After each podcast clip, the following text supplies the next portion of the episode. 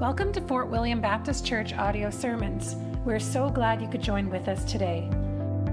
This fall, we have begun a new sermon series called Soteriology. During this series, we will aim to unpack how our God applies salvation to sinful men and women. We are returning to the great doctrines of a sustained and refreshed Christ Church since the days of the apostles. With the great works of God before us, effectual calling, regeneration, justification, sanctification, and glorification, our hearts will be stirred up to hunger more of the work of God.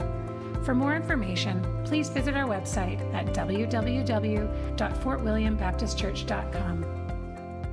Well, brothers and sisters, would you take your Bibles this morning and turn to the book of Romans?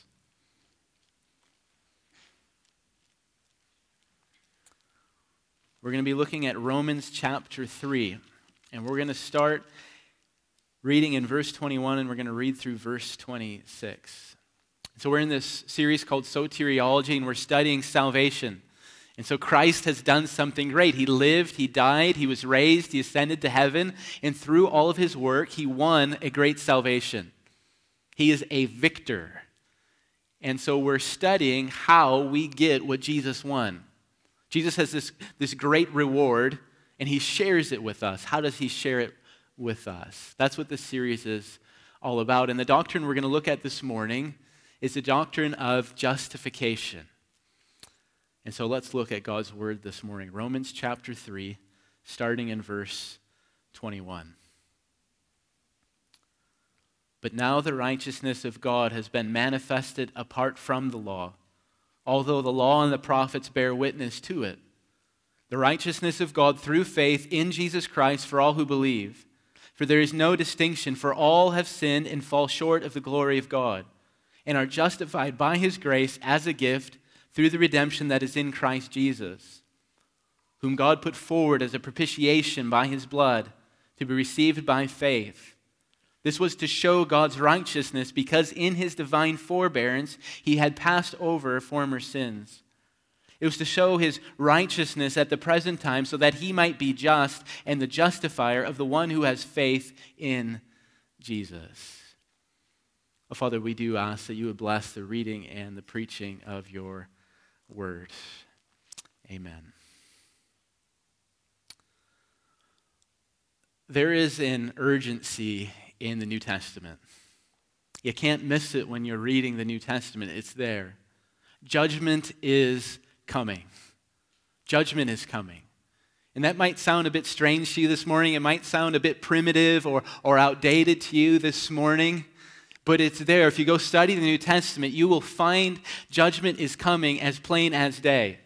Just flip the proverbial rock over in the pages of the New Testament, and underneath that rock, you're going to find this reality judgment is coming. So, just to give you a taste of this and how this worked, we can just look at the Apostle Paul. So, the Apostle Paul is traveling around the ancient world and he comes to the city of Athens, and there's a, a crowd in front of him. And he, so he, he starts preaching the gospel. And listen to how he preaches the gospel. He grounds his gospel in the reality that judgment is coming. Acts chapter 17, Paul says, The times of ignorance God overlooked, but now he commands all people everywhere to repent. Why?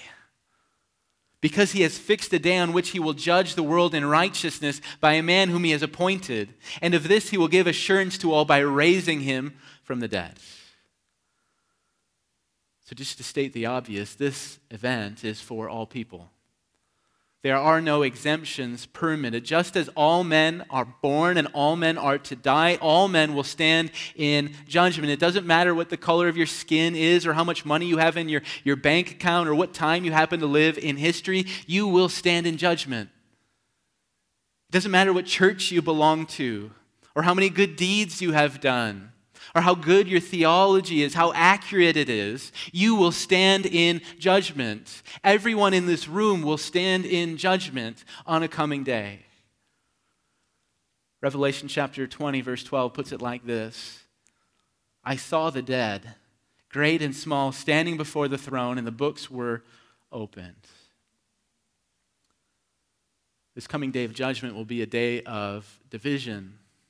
It's going to be about separation The sheep are going to be separated from the goats, the, the chaff from the grain, the righteous from the unrighteous, the saint from the, the sinner. And this separation that's going to take place on this coming day of judgment is of the greatest significance.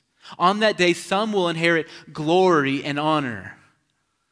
But for others, they will receive wrath and fury. And so it has to be said that this coming day of judgment is the most important day in history. But as we think about this coming day of judgment, we ask, well, what will the standard be? What are we going to be weighed against? What is justice? Well, we go to the New Testament and we find clear answers. Paul writes about it in Romans chapter 2, verses 6 through 11. He says, God will render to each one according to his works. To those who by patience and well doing seek for glory and honor and immortality, he will give eternal life. But for those who are self seeking and do not obey the truth, but obey unrighteousness, there will be wrath and fury.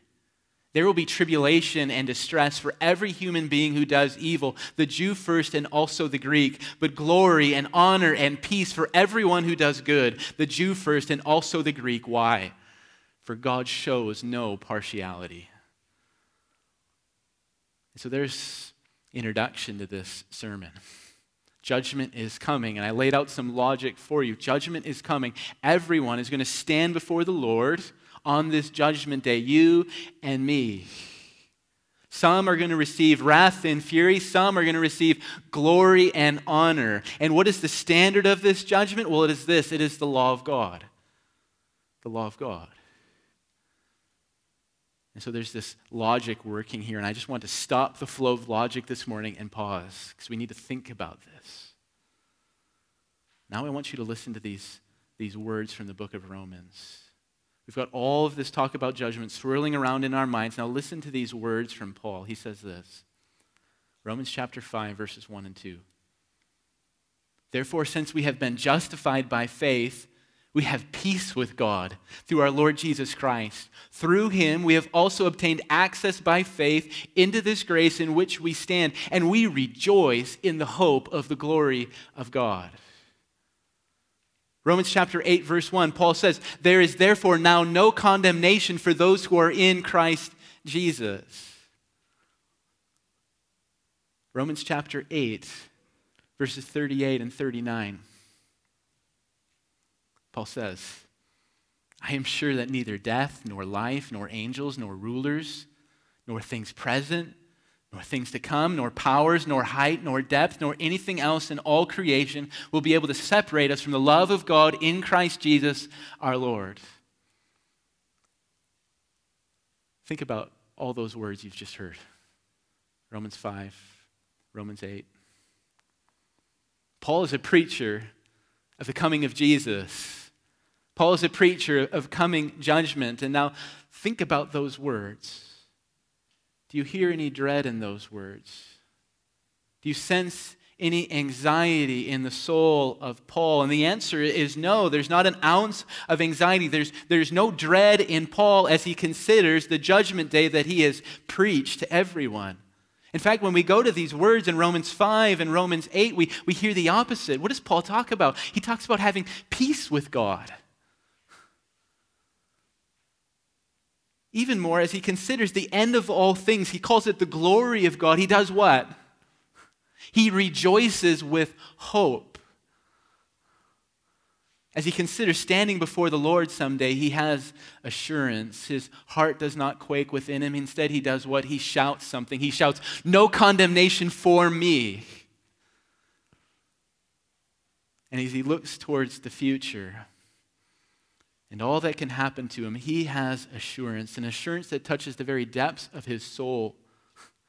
He tells himself, My portion now and forever is this the love of God in Christ Jesus our Lord. That's mine.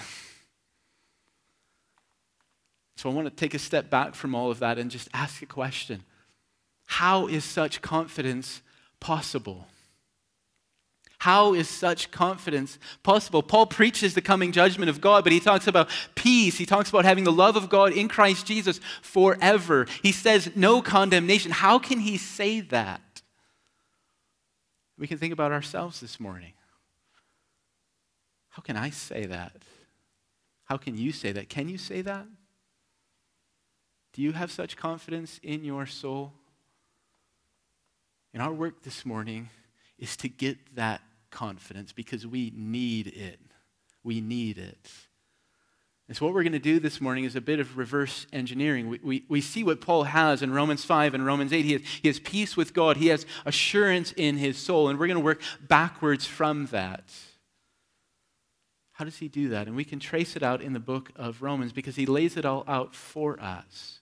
And when we start this work of reverse engineering, we, we find that Paul's confidence is tied to one reality, and that reality is this it is justification. Paul traces his confidence always back to that reality. He has been justified by God's grace. So, what is this justification all about? So, here's a definition just to get us started this morning. So, this justification is the gracious act of God when He forgives us of all of our sins and counts us as righteous for the sake of Jesus Christ for this purpose, so that we will pass from death into life in the future judgment. So, what is justification? It's a gracious act of God. And in this gracious act, He's doing two things He's forgiving us of our sins, and then He is giving us, He is counting us righteous. And it's all because of Jesus. And there is a purpose. It's about the coming day of judgment. And so we can just apply that definition to our three word sentence. So God saves sinners. And I want to give you, you two short sentences this morning. How does God save sinners? God saves sinners by saying to the sinner, not guilty.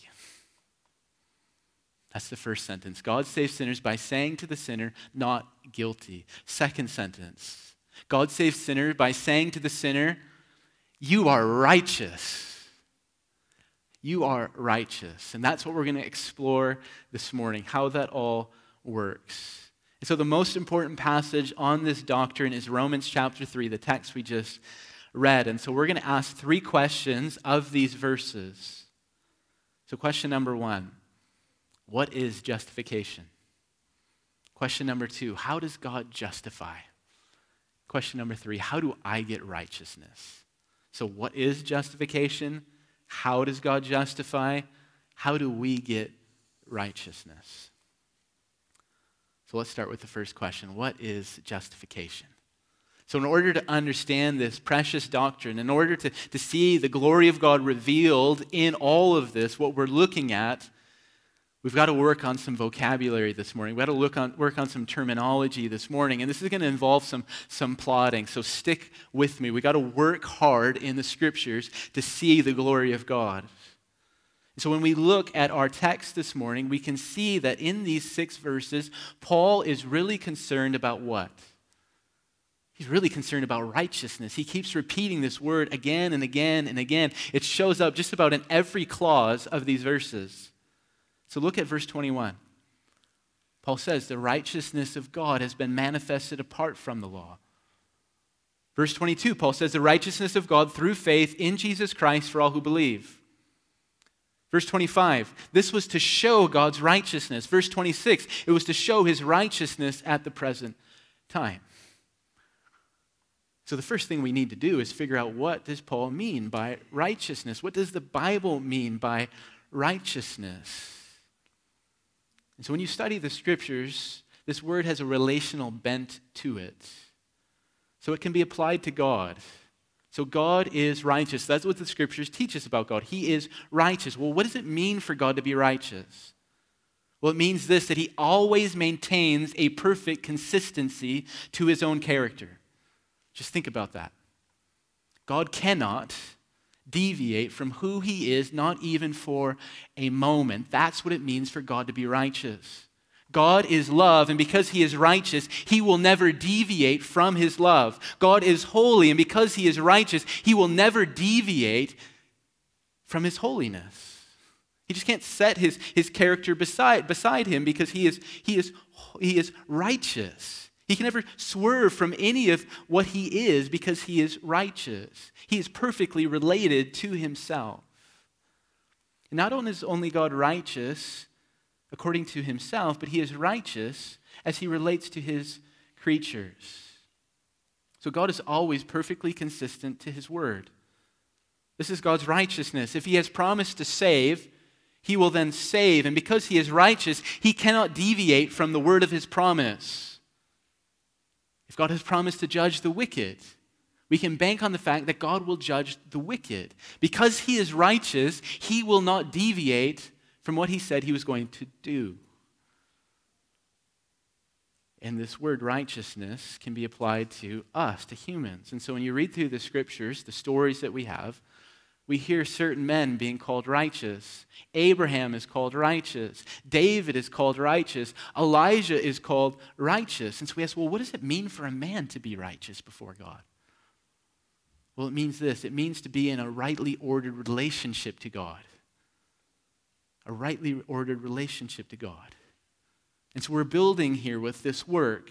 And this leads us to see what justification is all about. And so we see this word justification in verse 24. Paul writes, and are justified by his grace as a gift. What is Paul saying?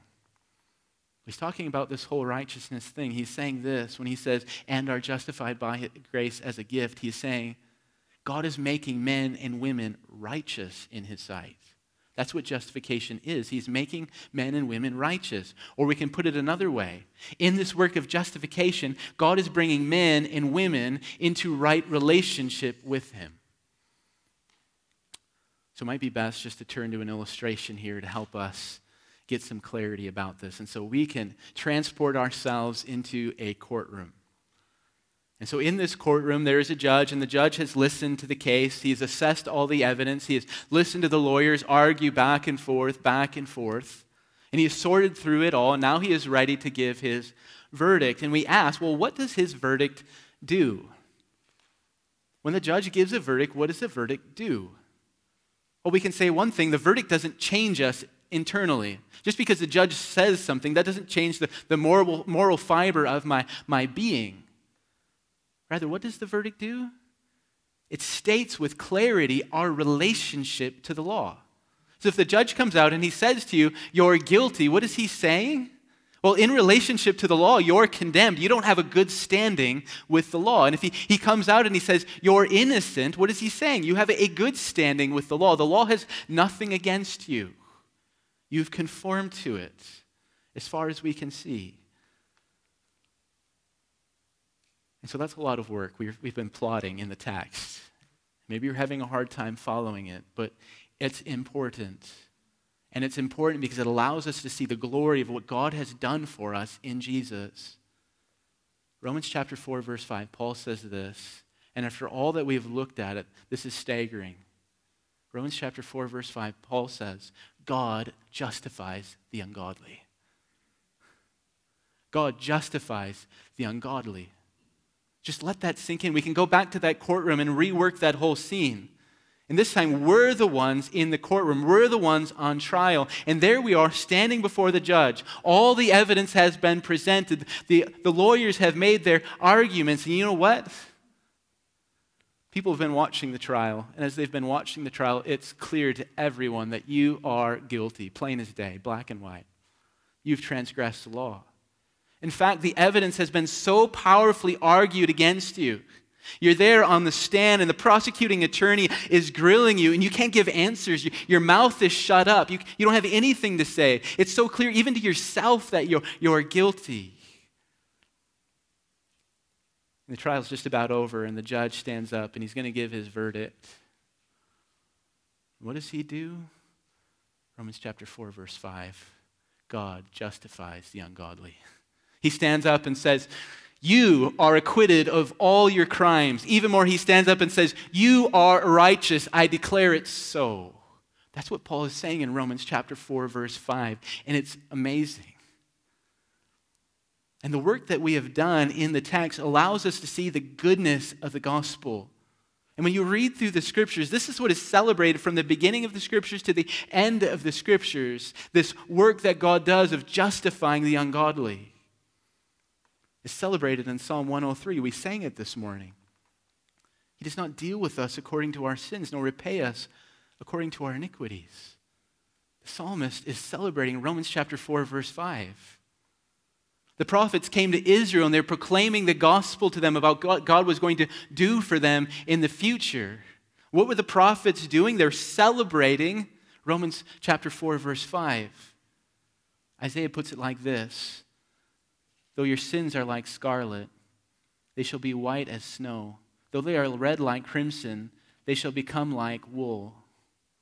As we think about the, the ministry of Jesus, Jesus' ministry was all about Romans chapter 4, verse 5. God justifies the ungodly. Do you remember that scene where Jesus is with that paralytic and he, he looks at the man and he says, What? Son, your sins are forgiven. And as we think about our future, if you are in Jesus today, this is your future. You're going to sing about Romans chapter 4, verse 5 forever. God justifies the ungodly.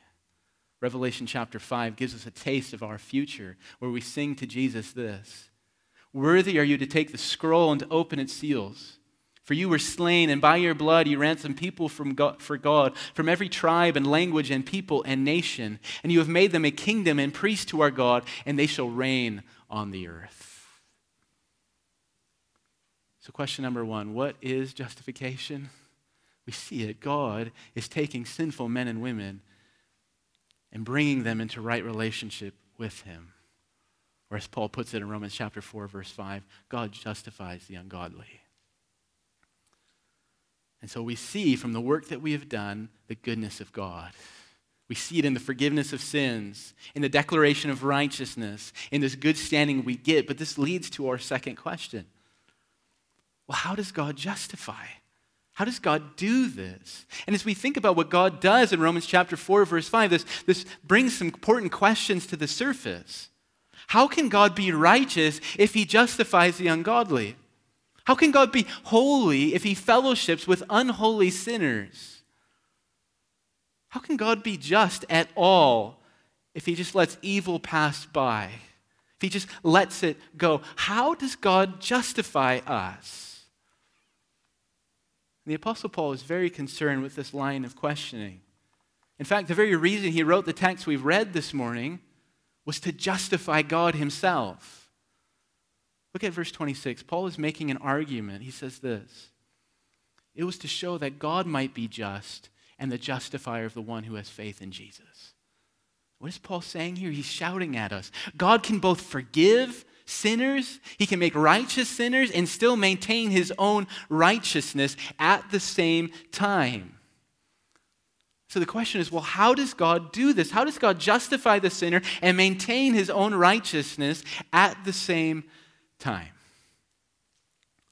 The answer to this question is right there in the text. We're looking at it. Verses 22 through 25.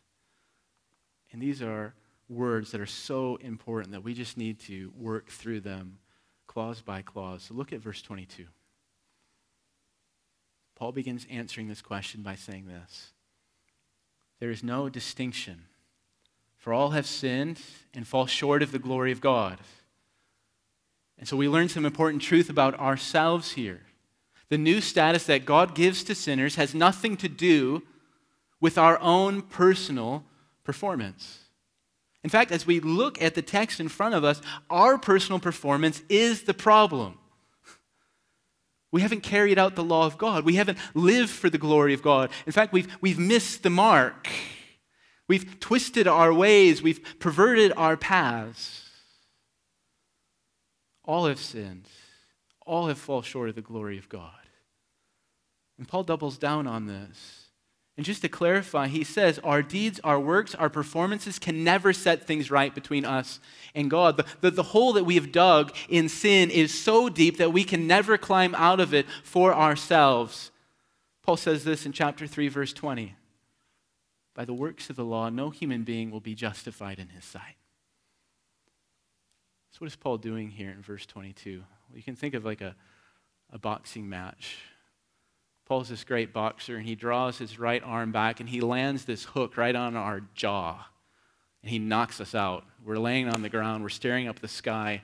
And why does he do this? so that he might change the way we, we look at the work of justification. Justification is not about what we do or what we can do. Instead, is about what? Is about what God has done and only about what God has done. Look at verse 24.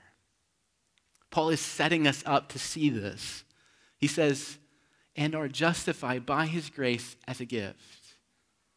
This whole matter of justification is not built upon our work, our potential performance, but upon the freedom of God's grace. And all that we do in justification is we come to God and we simply receive from Him and are justified by His grace as a gift. And so, in these verses, verse 22 and 23 and 24, what is Paul doing? He's laying the framework for justification. And the framework was this no works here, only grace. But as we think about Paul's words, he still hasn't answered our question. Why can God set aside our works and why can he give us grace? Even more, how can God be righteous in setting aside our works and giving us grace? And Paul gives us an answer. And he gives us an answer when he connects our justification to Jesus. Verse 24, verse 25. Paul says, through the redemption that is in Christ Jesus, whom God put forward as a propitiation by his blood. That's the answer. That's how God can be just. So, as we look at those two verses, we see that Paul uses this big word, propitiation. And what Paul is trying to do is he's trying to help us see the meaning of Jesus' death. He's helping us, trying to get our arms around what Jesus has done for us. And so, we've read the accounts of Jesus' death. Just think about all the details we learn about Jesus' death in the gospel stories. We learn about his unjust trial. We hear the stories of how he's whipped and a crown of thorns is put up on his head. We, we hear the stories of how he's led out to Golgotha. And the crowds are jeering him, and the, the Pharisees and the scribes are all smacking him with his word, their words. We see that Christ is nailed to this cross. The sky goes black. There's blood. We hear the cry of forsakenness My God, my God, why have you forsaken me? And finally, Jesus dies. He stops breathing. We ask, what do all of these details mean? What's going on in all of this? Is this just a tragedy? Paul says, no. What was happening there is this God put forward his son as a propitiation for us. We have to understand this. Justification is not a magic trick. God is not a magician where he just waves his wand and a cloud of smoke happens and then our sins are gone. Justification is not a product of selective memory. God does not just simply forget about our sins as if he is aging and he can't remember what he set out to do. Justification is not some sort of therapy for God as if his emotions are all out of order and he just needs a good talking to to settle down. Just cool down on your wrath, Lord. And change the way you're thinking. Think about something positive here. Rather, Paul tells us at the cross the justice of God was fully satisfied. There's no magic at the cross. There's no forgetfulness at the cross. There's no fickleness at the cross. There at the cross, Paul is telling us with this word the guilt of God's elect was piled high on the shoulders of Jesus. That's what was going on at the cross. The scriptures tell us he who knew no sin became sin. Just think about what was going on at the cross. Think personally about this. Every single one of your sins, from the day you were born to the day you die was taken and attributed to Jesus. And Paul tells us what Christ did in his death was this he met the wrath of God. Remember, we read this passage from Romans chapter 2 where Paul tells us if you're an evildoer, what are you going to get from God? What was his answer? Wrath and fury. If you do evil, you will inherit wrath and fury. That's all that there is for you. And what Paul tells us here in Romans chapter 3 is that Jesus has met that wrath and fury. The great day of judgment has arrived in the present and has fallen upon Jesus for the sake of his people. That's what Paul is saying with this word. And with stunning clarity, Paul gives us an idea, and it's what we see in the scriptures. Isaiah 53. He was pierced for our transgressions, he was crushed for our iniquities. Upon him was the chastisement that brought us peace. With his wounds we are healed. All we like sheep have gone astray. We have turned everyone to his own way, and what? And what? And the Lord has laid on him the iniquity of us all. That's what happened at the cross. And I tell you something this is the confidence of the Christian. This is our confidence. This is my confidence. This should be your confidence. Jesus bore the wrath of God in our stead. This is our rock of comfort, our only rock of comfort. Jesus carried away my sins, and I will never see them again. This is our true confidence. The judgment day, my judgment day, has fallen upon Christ once and for all.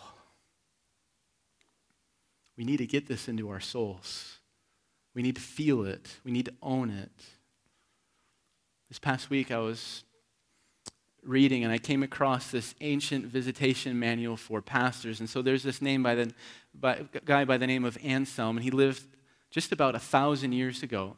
And he sat down and he wrote this little manual to help pastors go visit the sick and the dying. And he wanted these pastors to have something intelligent to say, something helpful to say to the sick and the dying. And, and so he wrote this little thing about the death of Jesus. I want you to listen to it because this is what Christian confidence is all about. It starts like this If God would judge you, say, Lord, I place the death of our Lord Jesus Christ between me and your judgment. If God says to you that you are a sinner, say this I place the death of our Lord Jesus Christ between me and all of my sins.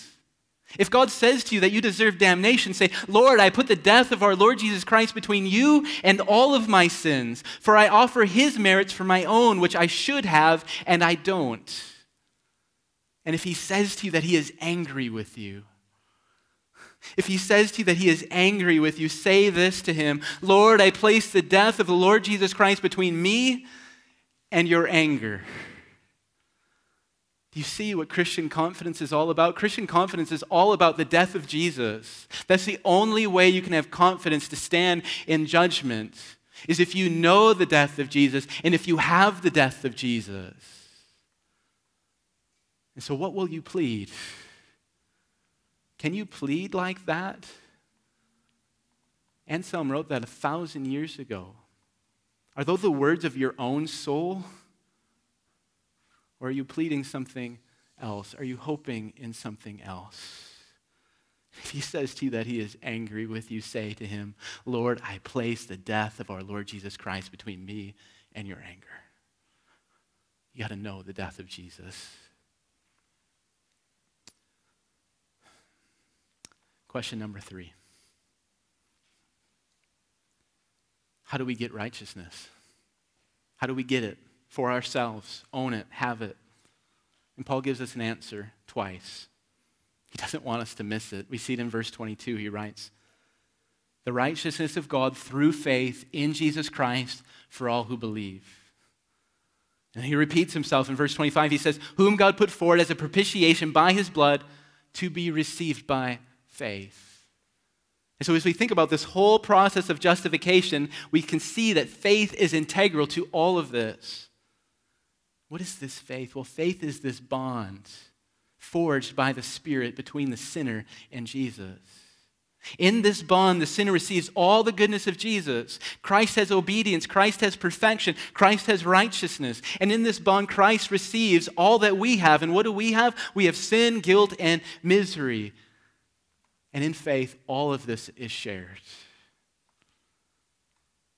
Perhaps the best way to think about all of this is by thinking about marriage. When Martin Luther preached justification, this was his favorite way to tell about faith, what faith does. And so we can ask, well, what happens to a man when he marries a woman? Well, there's this sharing that takes place. A man might have all sorts of possession. He gets married to his wife, and all of a sudden, everything that he owned now belongs to her as well. And the opposite happens too. When the, when the woman gets married to the man, all that she has is, is transferred and belongs to the man as well. There's this sharing. So, what does this mean for us in faith? Well, Luther talks about it like this, and he's a bit provocative, and his provocation is really helpful. Luther compares the believer to what? A prostitute. And he compares Christ to a rich nobleman. So you can picture this in your mind. Christ is this rich nobleman. He has everything. He's got lands, he has fortunes, he has a good reputation. He is a holy and righteous man. And who are we? Well, we're a prostitute. We have degraded ourselves. We're full of sin and shame. And so, what happens in this marriage of faith? Luther puts it like this He writes, Christ is full of grace full of life and full of salvation. The soul is full of sin, full of death, full of damnation. Now let faith intervene, and it will turn out that sin, death, and hell are Christ's. But grace, life, and salvation are the soul's. For if he is the groom, then he should share and accept the things belonging to the bride and then impart to the bride those things that belong to him. You hear what he's talking about? There's this sharing. And Luther keeps writing, he says this So it happens that the faithful soul, through the wedding ring of faith, is free from all sin, secure against death, protected against hell, given eternal righteousness, life, and salvation, all from her bridegroom, Jesus Christ. And so, what does this mean? What does this mean for us? Well, faith builds a holy confidence in the sinner. When you understand what faith does in this union that is forged between the sinner and Jesus, it gives us holy confidence. We're different forever. And this is how Luther finishes his illustration of the marriage of faith. And he puts all the pieces of our sermon together for us. He says this Who can even begin to appreciate this royal marriage? What can comprehend the riches of this glorious grace? Here is this rich, upstanding bridegroom, Christ. And he marries this poor, disloyal prostitute, and he redeems her from all her evil and adorns her with all of his goodness. For now it is impossible for her sin to destroy her because they have been laid on Jesus and devoured by Jesus. In Christ, her bridegroom, she has his righteousness, which she can enjoy as her own property. And this is the clincher. This is the clincher. And with confidence, she can set this righteousness over against all of her sins. And in opposition to death and hell, it can say this Oh, we got to own this. Sure, I have sinned, but my Christ in whom I trust has not sinned. All that is his is mine, and all that is mine is his. That's what faith does. Think about this, Christian. Tomorrow you're going to sin. Better yet, probably in the next hour or two, you're going to sin against the Lord. What is your confidence that that sin will not be held against you? Well, it is this marriage of faith between you and Jesus. That is your confidence. And we can say, if we get this justification thing, sure, I have sinned. I have sinned all my life, and I will keep on sinning. But get this my Christ in whom I trust has not sinned, and all that is his is mine. And all that is mine is his. That's what faith is all about. How do we get righteousness? We need it. We get it by faith in Jesus. And faith is this bond between the sinner and Jesus where everything is shared everything is shared. And so we can close with how we began.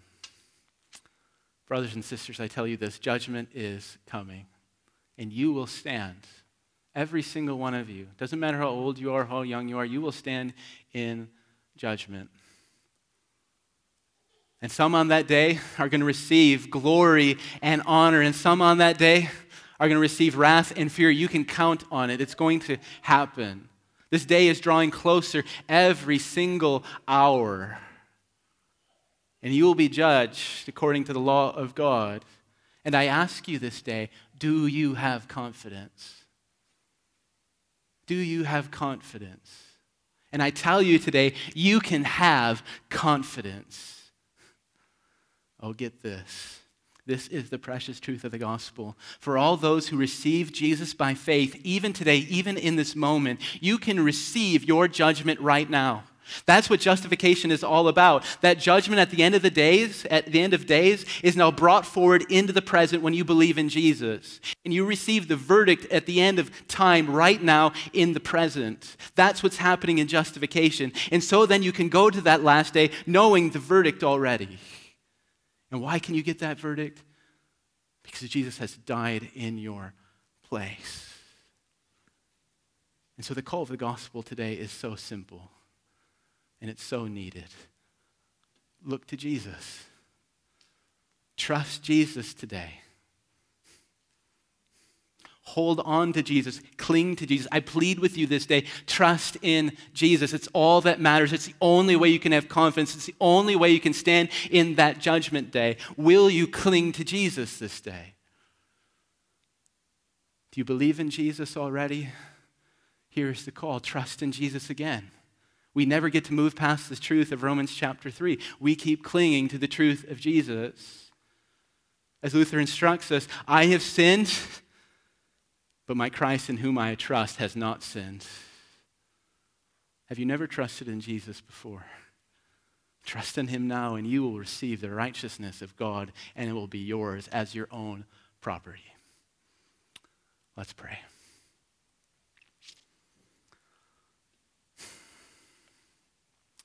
Oh, Father, we rejoice in you. And we ask, would you give us faith this day that we might see Christ? Would you move our hearts to trust in Christ alone because Christ alone is our hope? We praise you for his death because it is sufficient. It is all that we need in this life. Father, would you fill us with love now for Jesus? We pray this in Jesus' name. Amen.